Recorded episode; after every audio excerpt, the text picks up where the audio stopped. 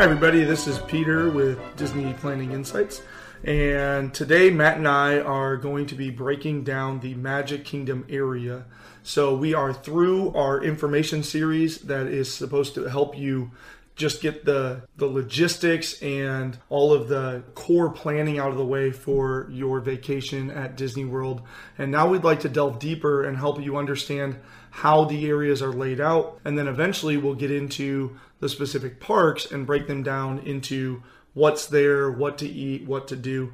Um, so today we're going to be looking at the Magic Kingdom area. And the first thing to understand is Disney, with being four different parks, really is set up into kind of four distinguished areas. There is an area of Magic Kingdom where there are hotels and things around that park. Epcot has various hotels, and then Hollywood Studios and Animal Kingdom have the exact same way. When planning your vacation, it is really important to think about what am I going to be doing? Where am I going to be staying? Because if you pick the wrong spot, let's say I want to go to Magic Kingdom three or four times on my vacation, in a six, seven day stay, and I stay way over in Animal Kingdom, you're looking at a 15 to 20 minute bus ride, and that doesn't even involve the security checkpoints and the getting on the bus and everything else like that. So, um, this is to help you understand where things are located around the Disney World complex. And we're going to start with the Magic Kingdom area. When Matt and I were thinking about the hotels surrounding the Magic Kingdom park, we very quickly realized that we could kind of break them into two groups.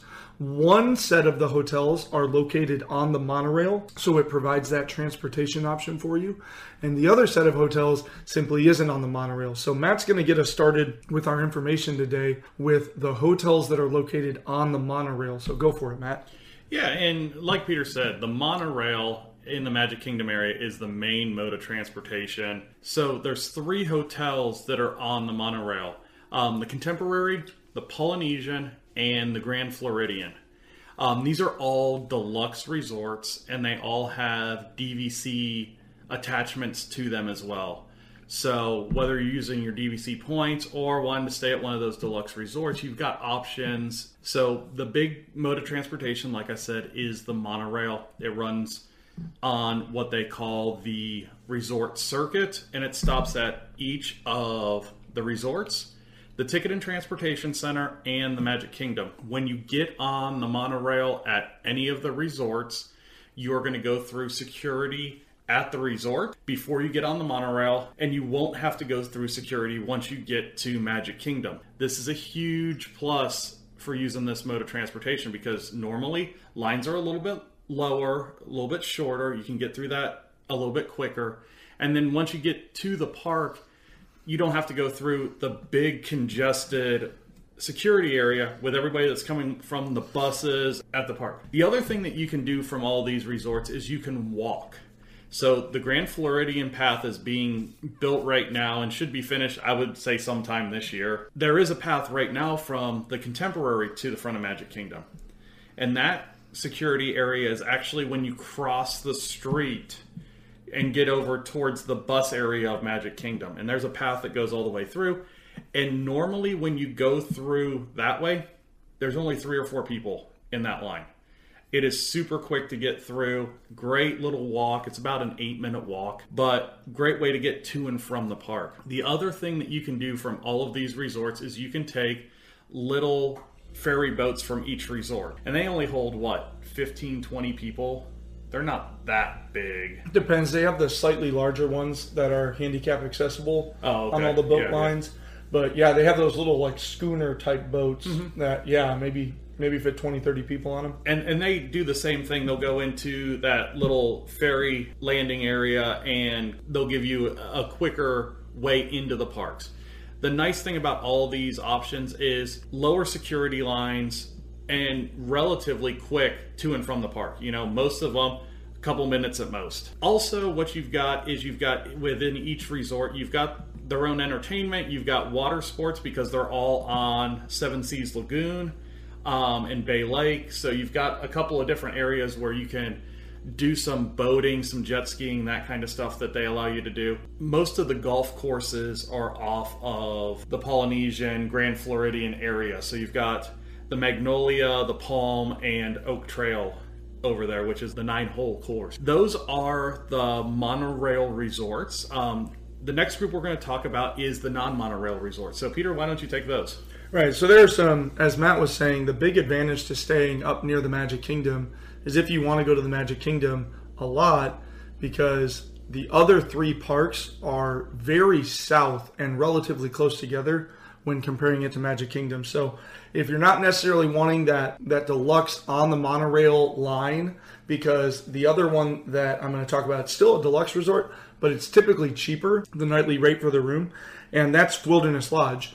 Um, Wilderness Lodge is exactly what it sounds like. It's themed like sort of the Pacific Northwest. Great pool, still a deluxe resort.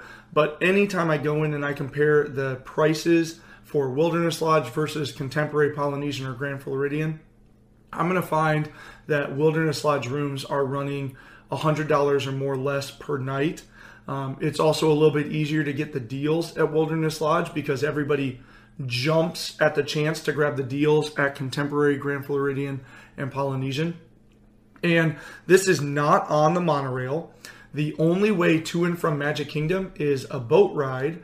And as Matt kind of already talked about the boats, the boat ranges in size from either a small little schooner. Normally, coming out of Wilderness Lodge, though, are those larger ones that I talked about. But even those larger ones, you know, maybe 80 to 100 people total.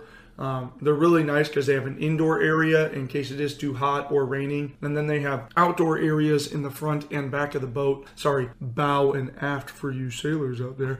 Um, that you can sit outside You and really take in. Yeah, you're welcome. uh, to take in the beautiful Florida weather. My favorite thing about coming from Contemporary or Wilderness Lodge on the boat ride is you actually go over a bridge made of water. So as you're going across, you look down and you see cars going underneath you. So it's a pretty unique experience to do that. And as Matt mentioned, once you once the boat docks over at Magic Kingdom, you walk through normally a very short security line because the boats are really well spaced. So the only thing waiting between you and getting up to the gate of Magic Kingdom is whatever was on your boat with you. Um, in addition to Wilderness Lodge, which is a deluxe resort, you have Fort Wilderness. Now, Fort Wilderness is the campground. So here, it's a campground. This resort is so huge and so unique. Uh, I stayed there last year and it was an absolutely amazing time. Whether you want to tent camp, bring a small pop up, or even go all the way up to you know a huge RV as large as you can possibly get, they've got sites built for you. The sites range from just little gravel pads up to 60 foot concrete pads from one side to the other with concrete patios. Um, and then they also do have their their sort of villas. They have the um, Fort Wilderness cabins. Um, they have the cabins, and the cabins are really nice. My parents stayed in one of the cabins while we towed our trailer down there, and the Fort Wilderness cabin was really really impressive. Um, in hindsight, I didn't.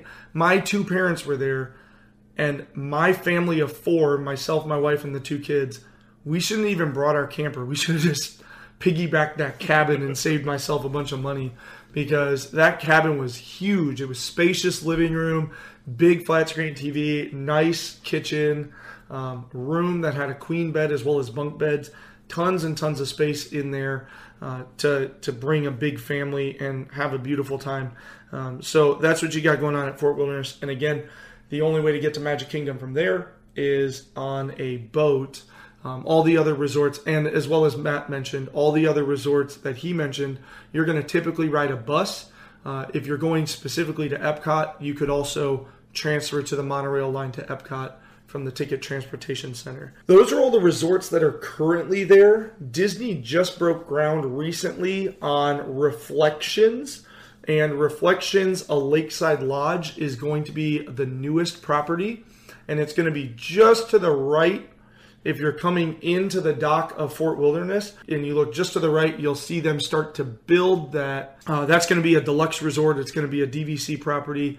I'm expecting that to kind of fall somewhere in the idea of Wilderness Lodge, kind of between Wilderness Lodge and then um, Grand Floridian and Contemporary in terms of prices, but we'll have to see when that opens in 2022. Uh, concept art looks amazing. It looks really, really neat. Uh, really refined, but still sort of outdoor. Uh, one thing with Wilderness Lodge I didn't mention is they do have Copper Creek and Boulder Ridge, which are some of their villas, which is the DVC side of Wilderness Lodge. Um, so that kind of gives you an idea of the places that you can stay to be in close proximity to Magic Kingdom. So the last thing that we want to do in this podcast is just paint the picture of Magic Kingdom. One of the things that people, when they get to Disney World, don't understand is what parks have what rides. They just think that Disney World is Disney World, but we're trying to educate you and make you realize that there are four distinct parks. And if you want to ride something and you go to the wrong park, guess what? You're not going to ride it. And it's not going to be a quick fix either because it's in a different park. So if you don't have park hoppers, you're hosed and you might be looking at an hour long transfer to get from one place to the other to leave the current park, get on a bus, go to the other park. It can be a really big hassle. So, Matt's going to start once I get through that security checkpoint. As Matt mentioned, really nice to stay on site because all the security lines are not the big mass security where all of the buses are coming from. It's not the giant parking lot security at the ticket transportation center that gets super long. But once you get through that security, you walk up the ticket gates, and then from there, Matt's gonna talk about how you, kind of you experience Magic Kingdom as you walk in. Yeah. So um, one thing we didn't talk about was with all of these resorts, you cannot take a bus to Magic Kingdom. So lots of other transportation, no bus. But once you go in, scan your Magic Band or scan your card and you get that green Mickey to flash, you're walking into Main Street USA. So this is a cool little area. It looks like a little town you're walking through. Got a fire station, a lot of different things. And tucked in a lot of these buildings are different shops and a couple of different restaurants. So you really want to kind of know what you're walking into. Grab your park map if you haven't been there before and really look at it. Hey, figure out where everything is. This is something you should do before you get down there. But really, it's good to have a park map just as a quick refresher in case your cell phone dies on you or something like that. But on Main Street USA, no rides, couple of character meet and greets right there in the front building to the right when you walk in, big bathroom section to the left, shops up and down the main street as you walk towards Cinderella's castle. If you want your Starbucks, it's going to be up on the right hand side about midway down. And then we're going to get up to the castle hub which is the big area that's got what is that called? The partners. Oh yeah, the partner statue. Yeah, the oh, partner oh, yeah, statue. Mickey and Walt Disney. And when you get up to there, you can hang a left, and we're going to go into the first actual themed area of the park, and that's going to be Adventureland. Yeah.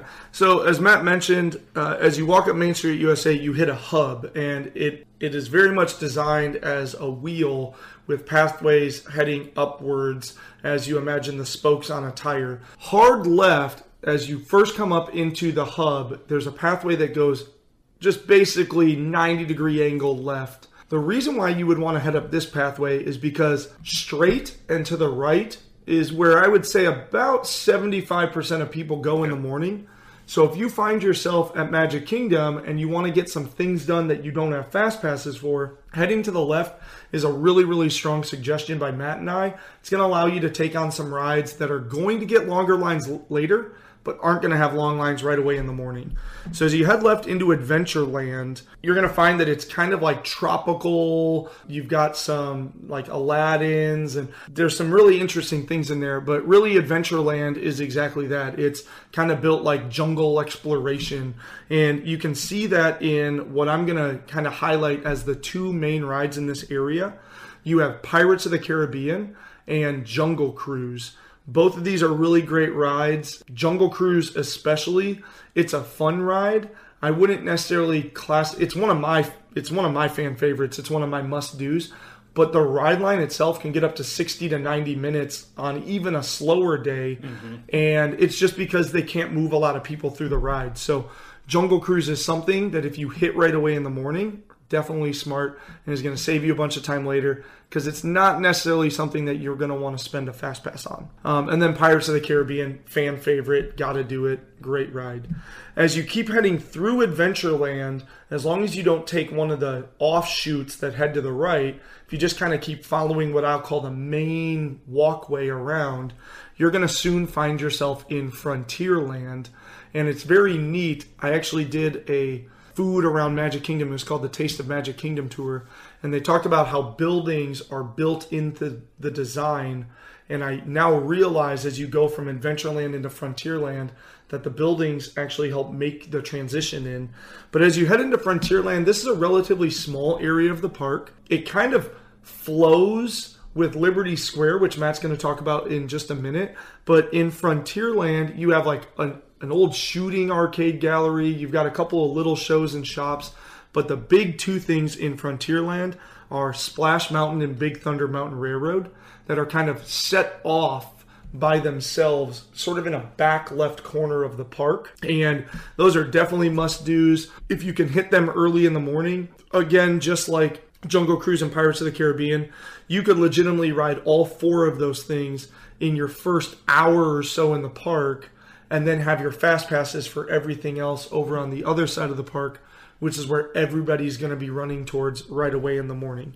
So we're going to step back. So I talked about to the left. The left has Adventureland followed by Frontierland. We're going to step all the way back to the castle. And if I'm staring up at the castle, Matt's going to talk about the next direction you can go and what you're going to find there. So yeah, so when you're looking at the castle, if you kind of go through the castle and kind of veer off to the left, you're gonna you're gonna get into the two lands that I'm to talk about. And the first one's to be Liberty Square, and that's to have a lot of restaurants in there. It's kind of a little area again. It kind of mashes in with Frontierland, and there's there's really not a good transition there. But in Liberty Square, you're going to have Haunted Mansion, which is going to be your big ride. And then you've got a couple of good restaurant choices back in there. Liberty Tree Tavern is one of my favorite restaurants in Magic Kingdom that nobody eats at. You can almost always get a reservation there. And then once you make the turn on the backside of the park and go under or through, it looks like you're going through like a little tunnel or a building crossover, you get into Fantasyland. And this is where you start getting into a lot of your real classic Disney stuff. So you're going to run into Peter Pan, It's a Small World, and then get over to the area that's called New Fantasyland that's going to have Seven Dwarfs Mine Train. Again, each area has its own little food areas and character meet and greets. So with New Fantasyland, that's where Be Our Guest is going to be. So really when you're planning, you're trying to catch those fast passes kind of in the same areas as where your dining is going to be that way we can kind of maximize that time. So if I keep walking through New Fantasyland and get up to the back right of the park, what's going to be out there? Okay, so uh, touch on a couple of things really quick. So in Liberty Square, a big ride is Haunted Mansion. Um, so you want to make sure to experience that. And then, um, as Matt said, there's really no delineation other than the pathway changes if you want something to look for next time. The pathway from Frontierland as it turns into Liberty Square. Liberty Square has um, a discoloration in the middle, which is actually meant to simulate colonial America because they essentially the sewer would run right down the middle of the street. So they actually have sort of a cobblestone pathway that simulates that, which is a lot of fun. Um, but as you head through Fantasyland, and as Matt said, Seven Dwarfs Mine Train, Peter Pan, really smart to get fast passes for. Um, Peter Pan, again, it's a classic but it gets such a long line because they just don't move people through that ride. There's just not a lot of people flow. It was built in the 1970s for a 1970s crowd. Well, guess what? It's 2020. The crowds are unlike anything Walt Disney ever imagined. Yeah, it doesn't handle 65,000 people really well. Right. um, so, as Matt mentioned, as you keep coming back towards the back of Fantasyland, you're going to find another relatively new area to Magic Kingdom, and it's called Casey's Circus. And Casey Circus is, of course, the circus that Dumbo is in. So as they were moving Dumbo from its original location to start making room for New Fantasyland, they decided to also make this Casey Circus area. Um, so Dumbo is there, and Dumbo's ride queue is absolutely fun. We'll talk about that on a further episode, but really enjoy that. If you don't get a fast pass for Dumbo, no worries. And even if it's a 45 minute wait, also no worries. Like go and use it as a downtime for you parents and then just trust us when we say that your kids are going to be perfectly happy um, during that entire wait. You aren't waiting and trying to wrangle kids in a in a Yeah. queue line. Let's just put it that Yeah, way. Dumbo is a wonderful place to wait for 45 minutes on a cold, uh, on a really hot day when you just want some air conditioning and some sit down. There's a couple other things like some shops and some characters and things like that back in Casey's, but really it's just you feel like you've been transported into Dumbo for a brief mm-hmm. moment because you've got so there's like a water splash area back there as well. Again, great for a hot day, and it's all built like the circus wagons that are all shooting water at the kids. So lots of fun back in Casey's. Heading back out to the Spoke, the last place that we haven't talked about with Magic Kingdom is Hard Right. So I mentioned Hard Left takes me to Adventureland. Hard Right takes me to Tomorrowland, which is a really, really it's a congested area just because the buildings are relatively tight and there always seems to be a lot of people going in and out of that path just because it is one of the main pathways of Magic Kingdom versus some of the little side pathways that you can maybe find in other places. Tomorrowland is currently home of Space Mountain, Buzz Lightyear Space Ranger Spin, and a fan favorite that's been around since forever, and that is of course the Carousel of Progress.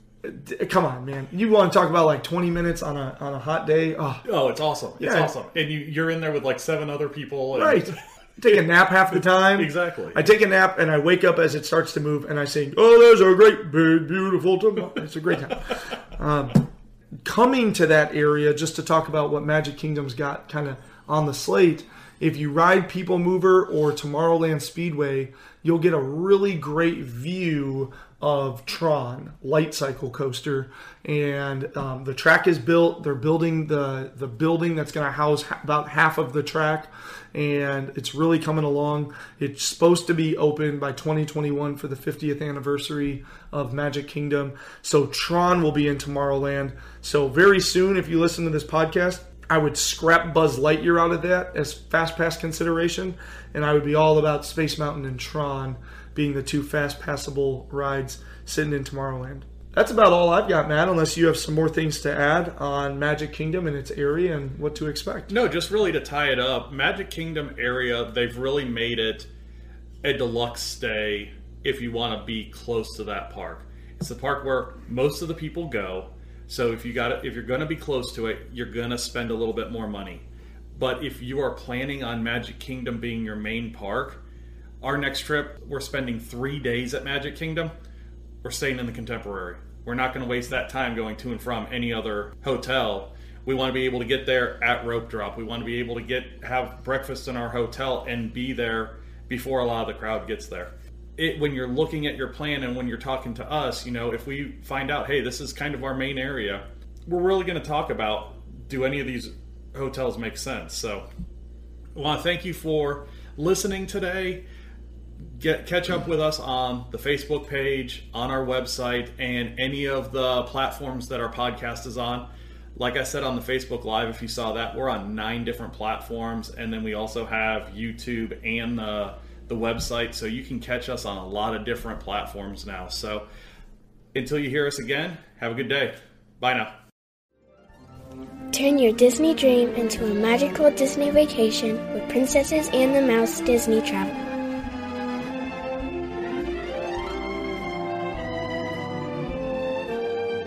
Contact us at any of these options or learn more by clicking the website link below.